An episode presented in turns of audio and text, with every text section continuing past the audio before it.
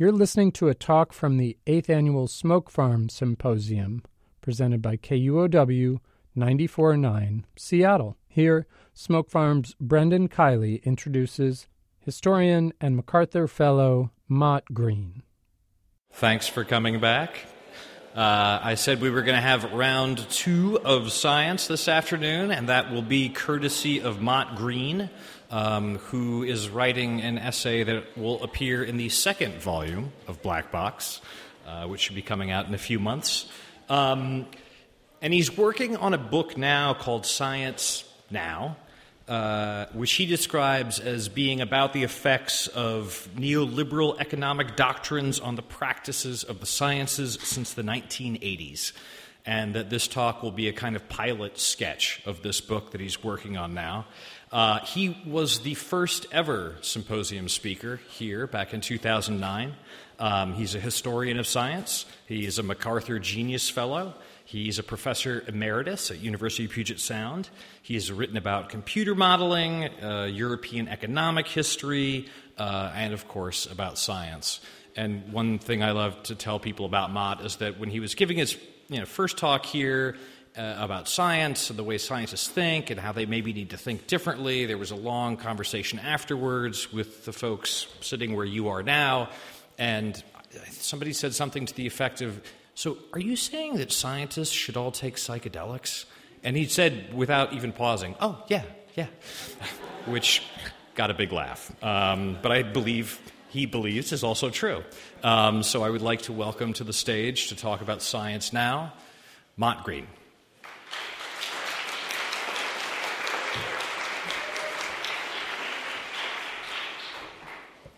It wasn't really that dramatic, actually.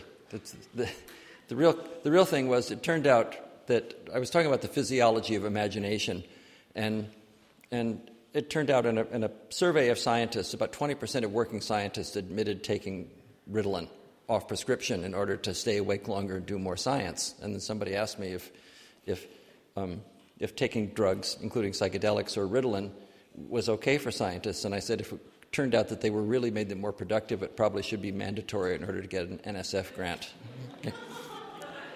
Um, so, so um, I'm a historian of science, which is uh, to, to some people odd, but it's no odder than the history of music. There are people who play musical instruments and people who write about music, and then there are people who write about writing about music. So you just saw a real scientist, Ken Willeford. So he's somebody trying to find order in nature. And what I do as a historian of science is I draw the box around Ken and, and his science and look for pattern in the way that he looks for pattern in nature.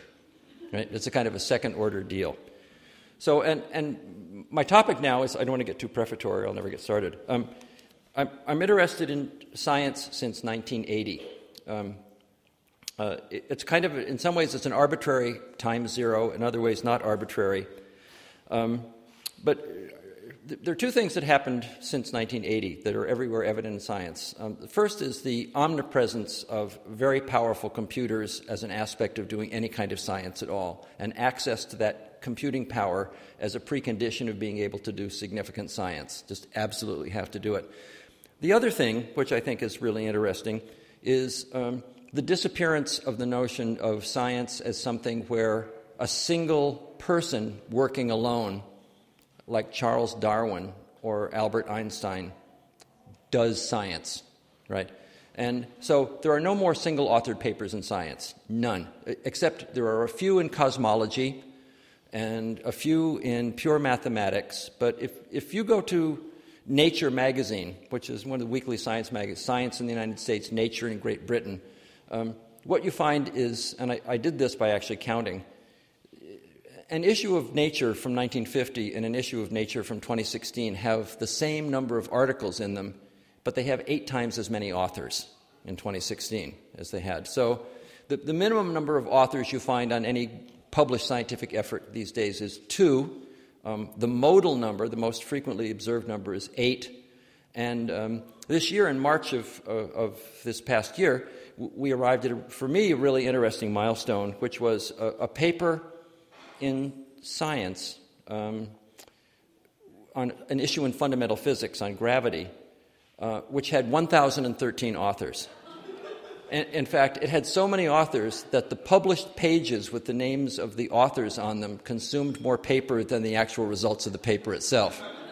Um, so, so that's an interesting thing for, right there. That's, right. That's, that's why the time zero, the end of the individual author and the ubiquity of the computer.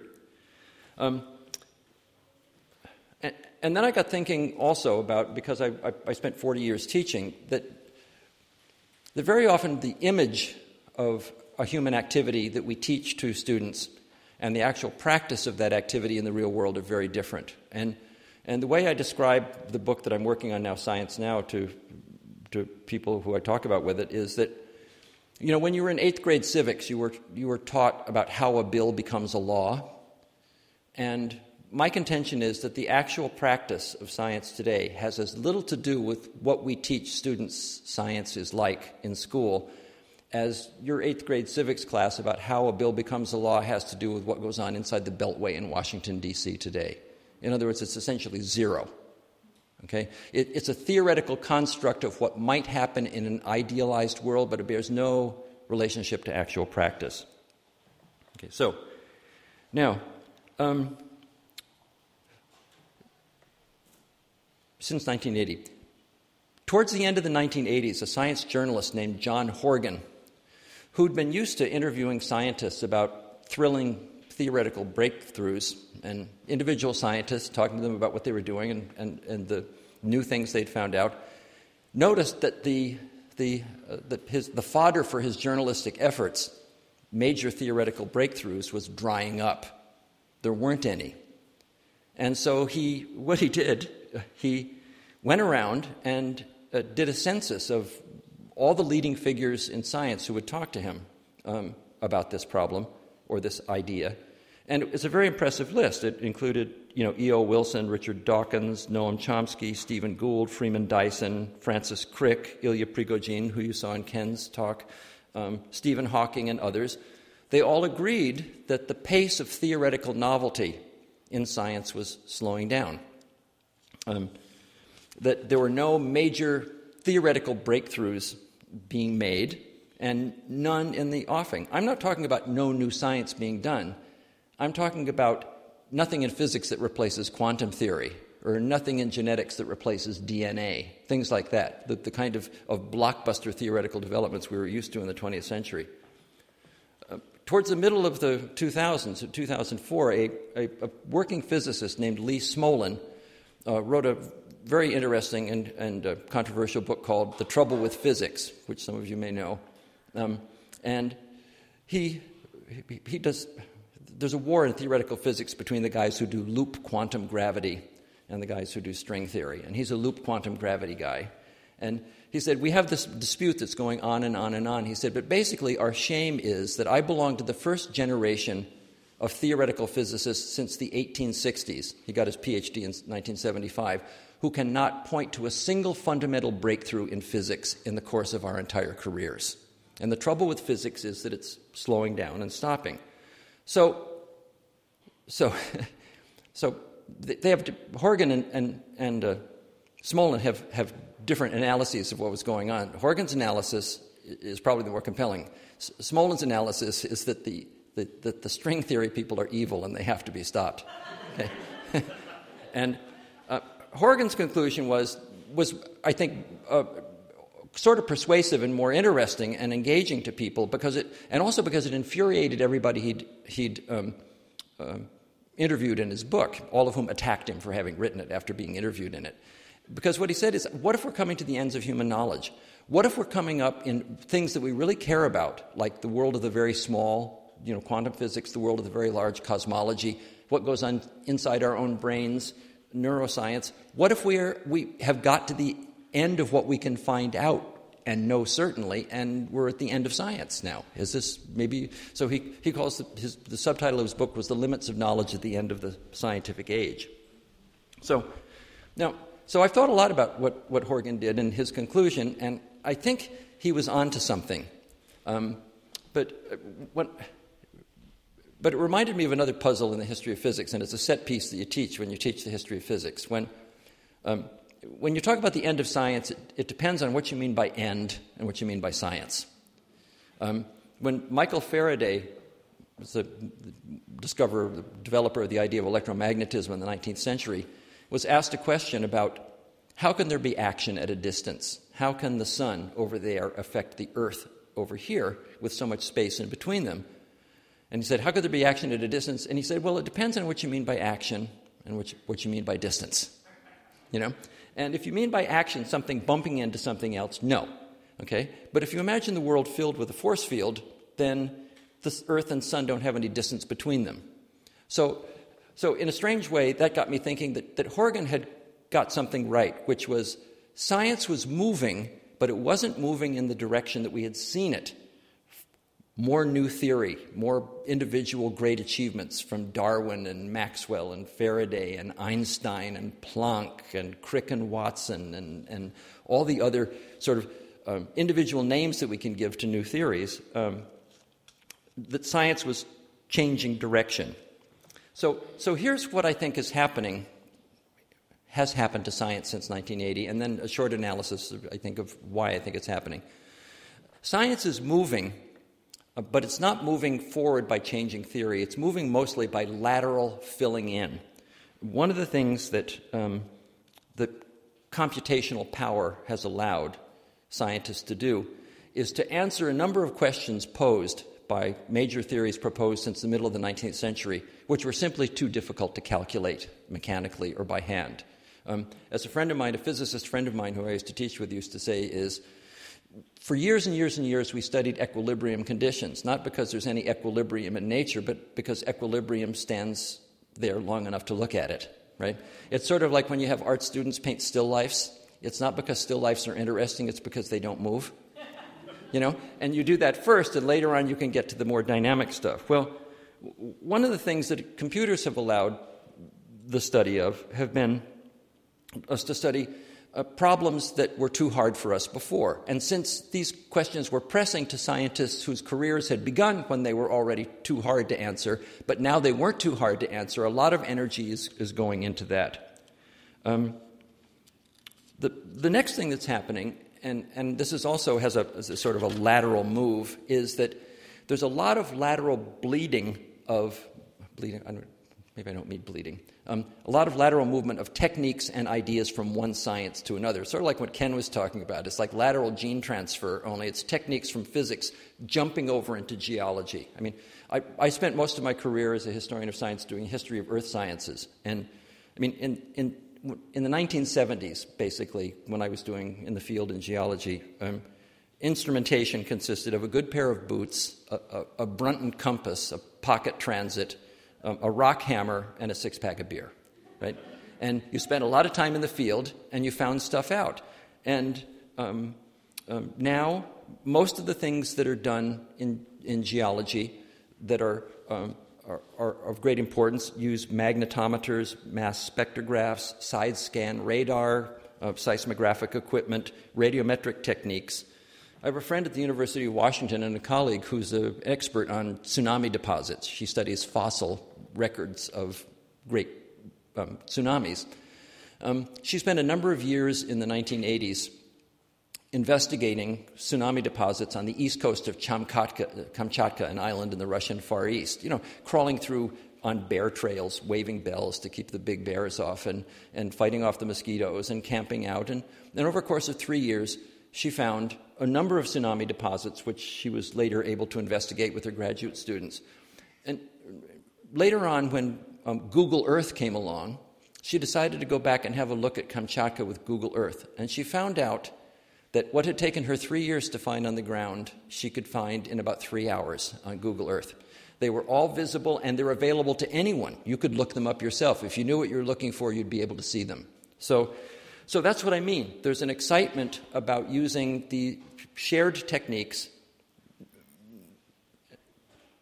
to answer questions we already have.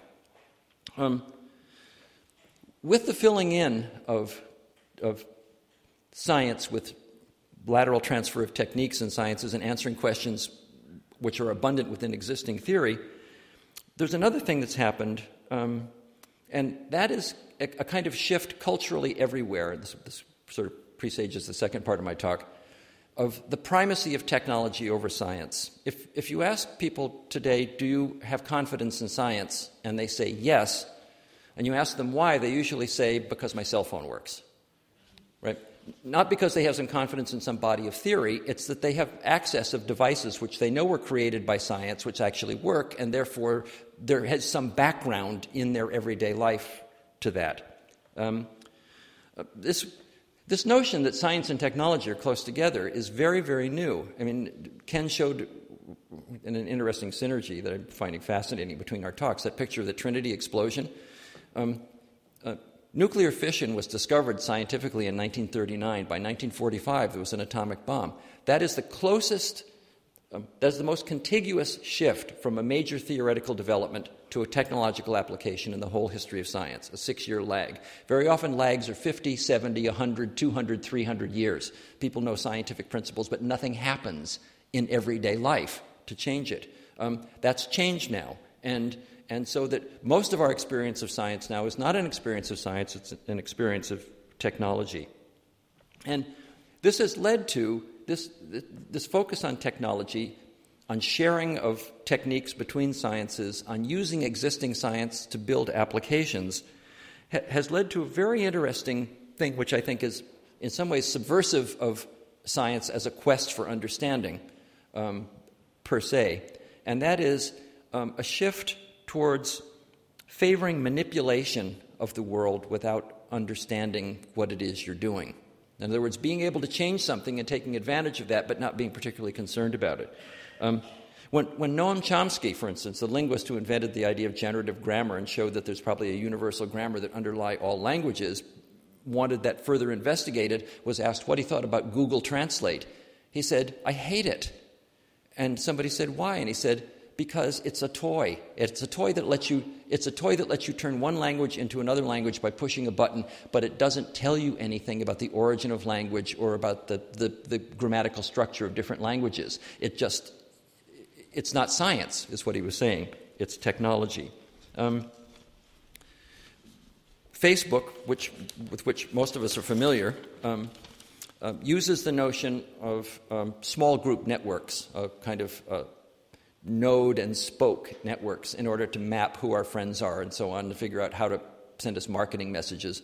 Political campaigns use this to figure out which neighborhoods to target to find out who we should vote for. Um, this, this social network um, technology is very highly developed, but Charles Kadushin, a sociologist who wrote a really quite good introductory book a couple of years ago called Understanding Social Networks, said almost as an afterthought at the end of chapter 8 of his book on understanding social networks, he said, You know, the technology that we have shows us how groups form and how they spread, but we actually have no understanding of why human beings form groups or why they form the groups that they do. We can see them do it, we can manipulate them doing it, but there's actually no money and no effort going into the scientific question of why human beings form groups the way they do. So, do we have guesses about why they do? Yes. Do we have any really good science about why people form groups? No, we don't. So, so those are changes that happened within science, with science taking some things that it already had and spreading it, and these technological applications falling out of it. Now I want to talk about why I think that Horgan was wrong about us coming to the ends of human knowledge, why I think we're nowhere near it, why I think that theoretical developments of great import lie in the future for us. Um, so I'm going to go back to, to 1980 for a second, all the way back to 1980. Um, the, the, uh, the, period from 1945 to 1975 is called, in, in France, is known as the, uh, the Trente Glorieuses, the 30 glorious years. This is a phrase that's made, been brought over into English recently by Thomas Piketty's book, Capital. Um, and they're called the 30 glorious years because um, the, the, huge destruction wrought by the Second World War destroyed most of the capital holdings of large firms and individuals and uh, created a huge engine of economic growth, which resulted in a compression of wage inequality. That is, all of a sudden, all working people were making a lot more money. Um, economic growth was 3.5 to 5 percent a year. Things were getting bigger, things were getting better. Um, there was universities expanded, social services expanded, the welfare state expanded. Um, uh, there was a sense that generally things were getting better. But, but towards the end of the 70s, this, this played out socially. And this was also an incredibly fruitful time in the sciences. Um, the beginnings of modern genetics, of modern computer modeling, um, the structure of, of, what, what Ken again showed dissipative structures, the nonlinear dynamics, these things that were too hard to investigate that we could now do. Um, this was also a great time for science. The response to the slowdown in economic growth in the late 70s in the Anglo American world um, was, was the, the Reagan Thatcher neoliberal revolution. Um, the, the, rise of neoliberalism, which is, a, which is a zombie idea that will not die, right? This is a description of this zombie idea. That, that government should get out of the way, that markets apportion things naturally and equally, that they are self sufficient and equable, um, that, that anything that is an externality, like a labor union, should be gotten out of the way. Um, uh, this ideology is beginning to show cracks, but it's absolutely in control of um, the world we live in today. Um, and as someone said, I read an article recently and he said, to, to live in the United States today and not to think about the word neoliberalism, it would be, and not to know what it means, would be like being somebody who lived in the USSR in the 1950s who had never heard of communism. It's, it's an idea about how social and intellectual life should be organized, which is governing the way things work, but there's almost no discussion of it. So, so that's the ideological sidebar. Of, uh, but I want to talk about the effect of this on science directly. This, this kind of let's get government out of the way, let's let market forces go. The, the direct expression of, of this neoliberal revolution in science in the 1980s was something called the, the Bay or the Bayh-Dole Act of 1980 named after Birch Bayh and uh, Robert Dole. And the idea was to use market forces to jumpstart scientific innovation. And the way this was going to be done was to allow scientists in the United States for the first time who had money from the NIH or the NSF, that is, tax funded research, to develop a proprietary stake in that science. That is, if you found out something that was valuable, you got to patent it, trademark it, or copyright it. This had never been possible before. Um, the United NSF always, what the NSF asks for under the Bayh Dole Act is they asked for a non exclusive license for the public to be able to use the results of the research. But if you have it, if, if you've invented something yourself, if it's pharmacological, if it's nanotechnology, you can make a spin off and run off and make as much money as you want out of it. So, um, not only did this legislation allow this to happen, but it actually required it. Because if you did not make any move to patent or copyright or trademark what you had found out, you lost all intellectual property rights in it five years from the expiration of your grant. Okay, so there was this very, very strong change in the intellectual property regime driven by the government in 1980 from public to private ownership of science, with the hope that this would restart the economic engine of the, of the 30 glorious years. It, I find it impossible to emphasize the effect this new intellectual property regime has had on the practice of science. Um, the first thing that happened, and most evident to me in my own experience, is um, the firewall between not for profit organizations and for profit organizations has entirely collapsed in the United States. Um, Research One universities are, are for profit research firms now um, who are in the business of uh, building laboratories for sciences that they will attract in the hope that they will find patentable discoveries that the university can then take a share of the, the, the royalties and then use to keep themselves going in an era, a neoliberal market era, in which funding for universities is going down because the market's going to take care of things. I'm, I'm not even necessarily criticizing this, I'm just describing a trend. This has, has really happened. This isn't something that's about to happen, this is something that's already happened. Okay?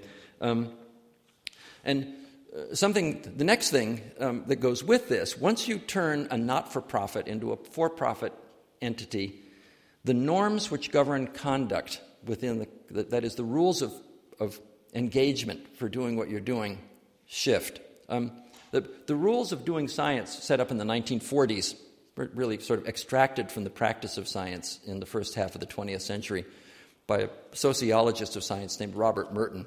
Um, he, he said the, he had an acronym for it, CUDOS, C U D O S, which was science should be communal, it should be universal, it should be disinterested, and it should be governed by organized skepticism. Communal meaning that all results should be made public and shared. Universal meaning that you don't care about the source of it, that all things are subject to the same test when they come forward. Disinterested means that your research is not something in which you have a preconceived idea about how you're going to get the answer that you want and then make some money out of it. And organized skepticism is the principle that a scientific career is better established by destroying someone else's idea than by confirming it. Okay? And really, that is the way that science has historically proceeded, is by organized skepticism.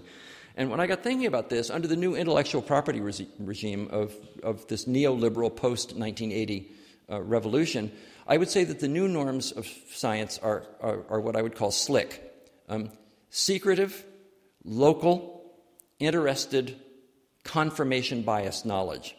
That is, um, people do science now and they do not share it.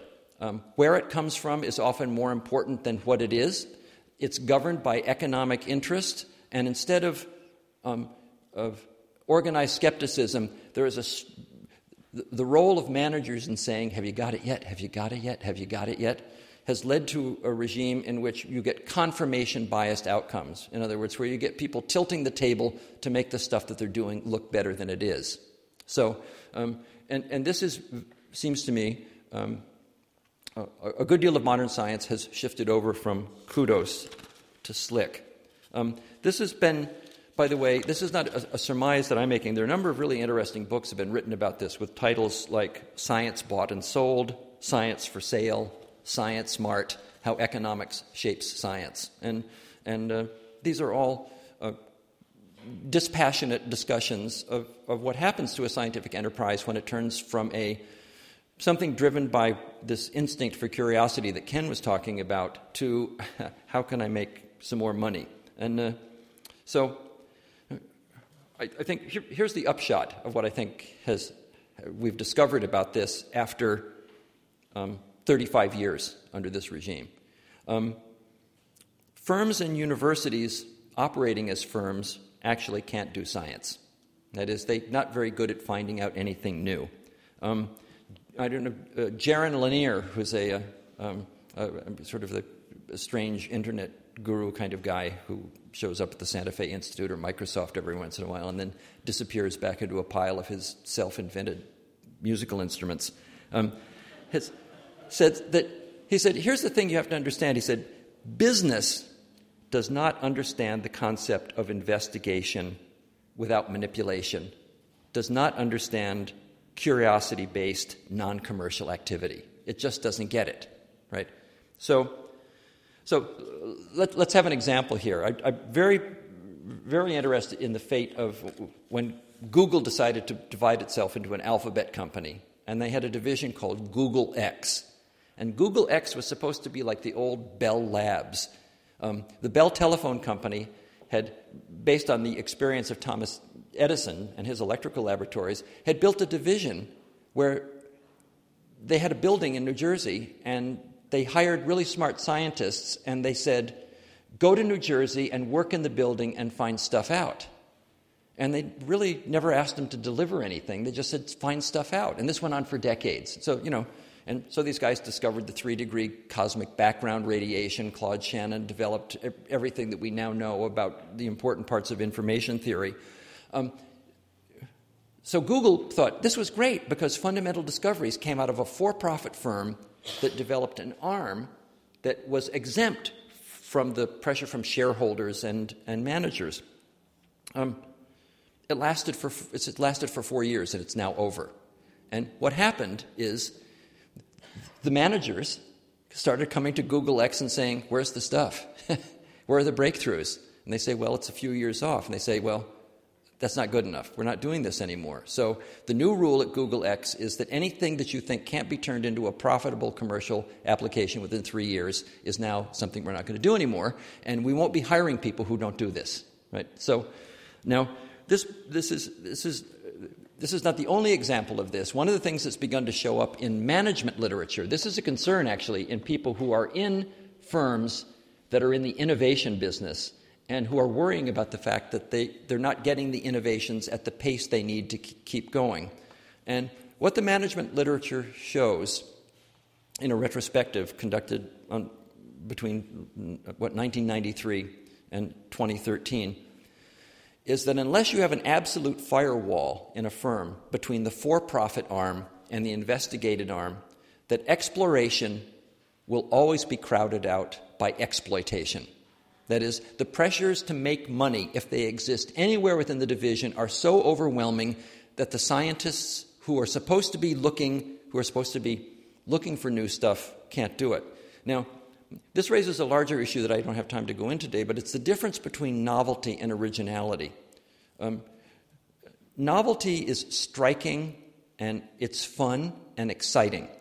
And one of the reasons is that it's, a, it's an interesting twist on something that you already have a context to put it into. So when you say, that's so cool, usually what you mean is that you're 70.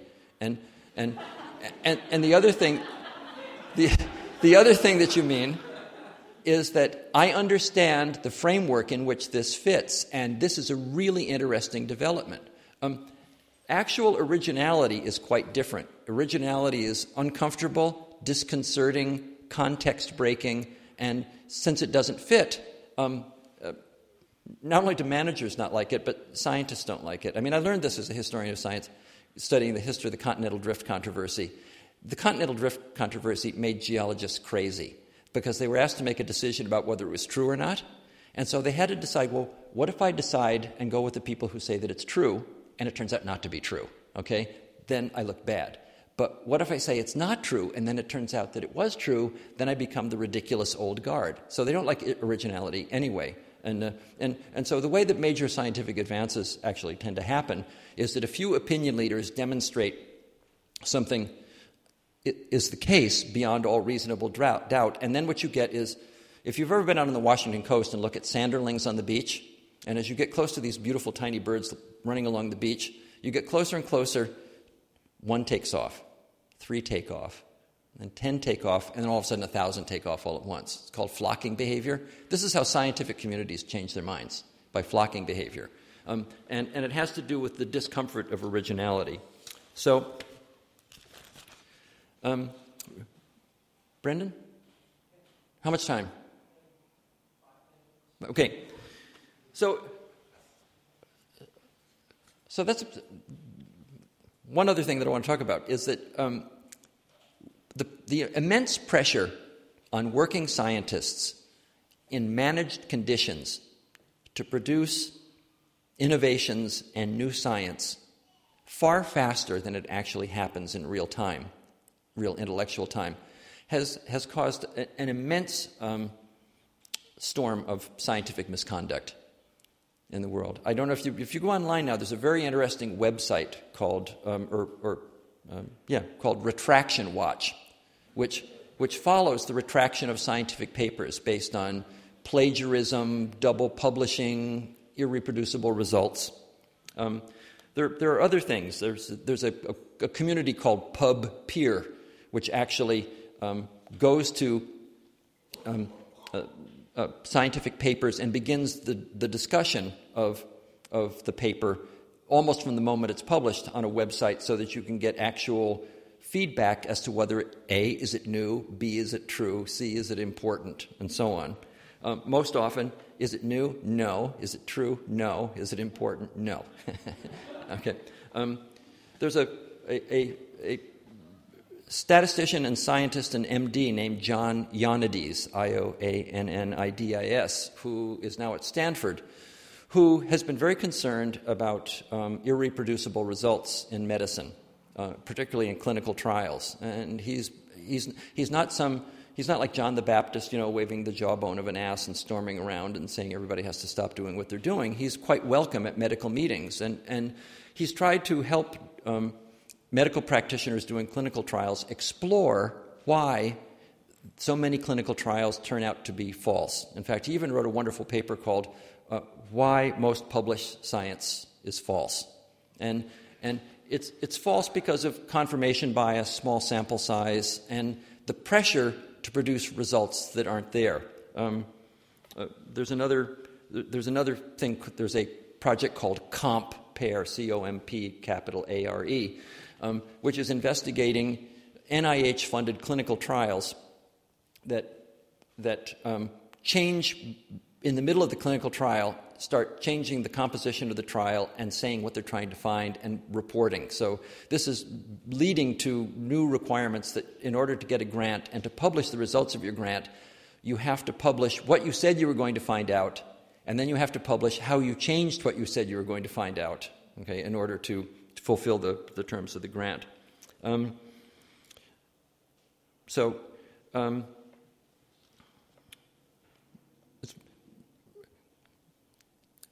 a lot of this, uh, uh, uh, yeah, some of this is just malfeasance, and a lot of it is deliberate misconduct. Um, one, I found out by talking to the editor of Cell magazine, which is probably the leading um, um, cellular biology publication in the world, that they now have on staff six, six full time staffers who do Photoshop forensics, looking for um, manipulation of, of micrograph slides that are outside the limits of what you're allowed to do. And they find about 20% of the photographs submitted by scientists, submitted by scientists for publication, uh, have been manipulated in a way um, that is not permissible. That is, in other words, it, it's not just that they're it's not that people are behaving crim- criminally. It's a lot of them that they are using off the shelf materials where they're punching a button that says enhance, enhance, enhance, and then they end up with a photograph which doesn't look like the original cell, and then Cell magazine rejects it, and they say, Why? And they say, Because if somebody looked through a microscope trying to find the structure that you said you found, they wouldn't be able to see it because it wouldn't be enhanced in the real world. But, but um, there's a tremendous pressure for, for marketing. Um, I found, finally, um, I have a wonderful book. I think it's wonderful because I wouldn't even believe 10 years ago it could exist. It's, it's a, a titled Marketing for Scientists. It's about how to get your ideas out there, how to start your Twitter feed, how to get buzz, how to get going with it, how to get your results out there. And, and, and as, almost as a companion piece to that is, a, is an article um, that, that tried to chart in scientific publications in Science, Nature, and elsewhere um, the frequency of superlative self descriptors like robust, novel, innovative, unprecedented. Okay? And um, in the period 1974 to 2014, there's an 80% increase in these self descriptive words in scientific publications. So, so, so it's not that people don't want to invent new, wonderful theoretical things, it's just that the way that we're going about it can't make that happen just now. Um, and uh, I think there's, instead of tunnel at the end of the light, I think there's light at the end of the tunnel here. Um, a, a, a, an economist at the University of Sussex, um, this will be my last point, I think, at, uh, named Mariana Mazzucato, won a prize in 2014 for her book called The Entrepreneurial State, which is not a theoretical book, it's an empirical historical study of innovation over the last 30 or 40 years. And what she demonstrated is that in the microelectronics world, in most of big pharma and elsewhere, um, venture capital innovation has consisted mostly of bringing to market the results of scientific investigations directed and funded by government programs over a long period of time. In fact, she calls it the entrepreneurial state because she believes that governments are the only institutions that we have actual that have enough patience to spend what it costs over a long enough period of time to find out anything um, that human curiosity would actually want to know. Um, you know, so, um, so I, I mean, in the end, I find what Ken does is that kind of science, and it's not any accident that's funded by a government. Um, and in the end, finding out if whether there's life in the universe and what it means is a lot more interesting than driverless cars and Pokemon Go. You know, so thanks.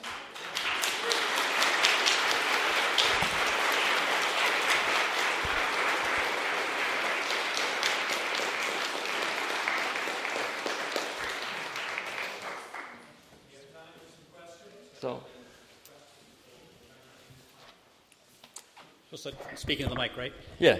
So I'm torn between either agreeing with everything you have to say or disagreeing because I was actually a physics researcher from starting in my PhD in 84, quit in 2000, went to private industry.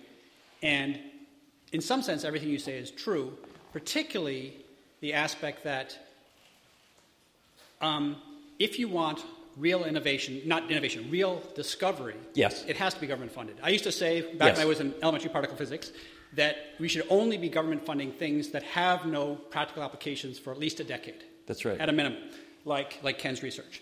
Okay. Because if it has less than a decade application, you can do it in private industry. The mistake was thinking that universities and the government should be in that game. So you can have innovation at Google, three year horizon.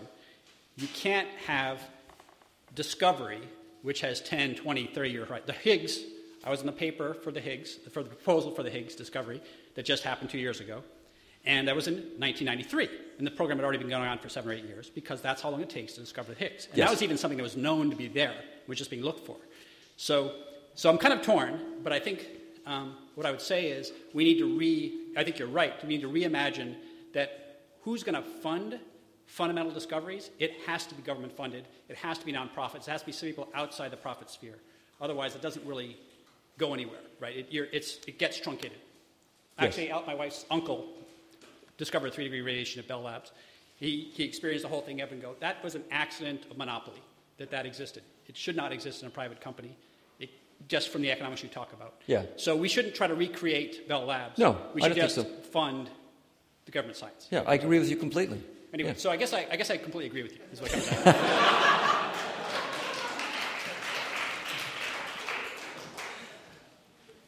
What else? Yeah.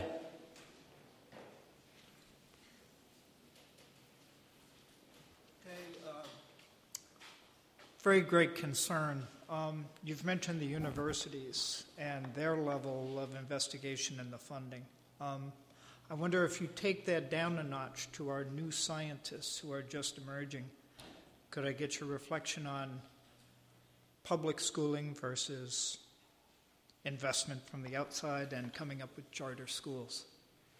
Um, that's, a, that's not anything that I know about. I, I do know that, that, um, I'm quite convinced that the way we teach science in the K 12 system is um, a mistake from beginning to end, but that's a completely different story.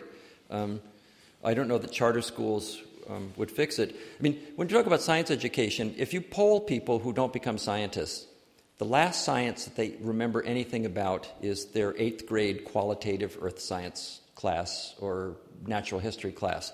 Um, the, the biology, chemistry, and physics that they took in high school, the lab based, test based stuff, is gone. And, and even if it's reinforced by a science requirement in college, it's gone within a year after they've taken the class. If you, if you give somebody a mandatory course in geology, and then a year later were to give them the final exam in a course that they got an A in, they would get a D in it. There's absolutely no retention. So, our notion of how to do scientific um, education is a, a problem that we have not solved. Um, I think young, uh, I think one of the reasons we hold on to the vision of science that we have had and teach it in schools is that that's the science that we want rather than the science that we have, right? And uh, so I, holding out for um, curiosity, discovery, as opposed to instantaneous application and profit centers is, um, seems to me to be a better vision of what science education is about.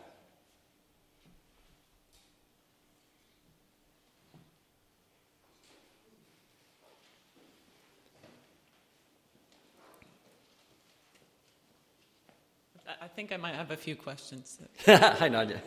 Uh, So the first one is about this question of innovation and certainly the restrictions of capitalism on scientific innovation, which you're, you're making that equation. But I'm wondering if there are other things that have influenced the pursuit of innovation and the manipulation of, of data, like Eddington and manipulating the data to prove Einstein's theory of relativity and so on. Like that, there are plenty of examples, right, in the yes. history prior to 1980 of that other restrictions on innovation. So that I, I guess that's my first question. The second question is around the more of a disciplinary question around the history of science, and mm-hmm. I'm just curious about why you think the history of science, say, over the history of music, for example, which you started with, uh, why that seems to have been a privileged discipline um, among histories in the university and in higher education. You mean history of science? Mm-hmm. Actually, I think it's the opposite, because nobody writes novels in the style of Dickens anymore, and nobody writes symphonies like Beethoven, but we don't think of Dickens' novels as wrong or Beethoven's music as wrong. But basically, old history of science is, is in the main is the study of ideas we know not to be true, right? And so, since they are the history of wrong ideas, most people are not interested in them. So, so university libraries are always throwing out classic works of science because we have this wrong, wrong ideas cluttering up the shelves. You know, I have some of the best items in my library. Um, I picked up for a dollar each. You know, and they they cost three or four thousand dollars in rare book markets. You know, so um, so that's that. About innovation, innovation is um, innovation is not invention, right? Invention is making something new, and innovation is bringing it to market. And that's also a very interesting thing because most of the major innovations in the, in the major technological complexes of the United States um, required the intervention of the federal government um, to, to bring them to fullness. That is, between it's like sort of the thing we're having with solar power right now. If the government doesn't help it out, it's not going to happen. That happened with motorized trucks after the First World War. Everybody wanted to have motor cars to drive around, like Ford Model Ts, but nobody could figure out what a truck was good for because you know, if you had a horse pulling a wagon, it stopped. You didn't have to turn it on and off. It, it ate a little bit of oats and pooped on the ground. You got back on it and you got going again. It was, there was no maintenance, no mechanical parts for it to break down. And so um, the U.S. government became the, the um, bought, I think, 250 or 300,000 trucks from Ford and used them just to get the truck industry going, to, to innovate. Um, uh, the same was true for the Tennessee Valley Authority and the Rural Electrification Administration, it became clear that if electricity was going to be sold to the highest bidder, that um, rural customers would never be served at all, and we wouldn't have had a nationwide electrical grid. So I think real innovation, it's not just that invention requires government help, but innovation requires government help as well. Okay, thanks a lot.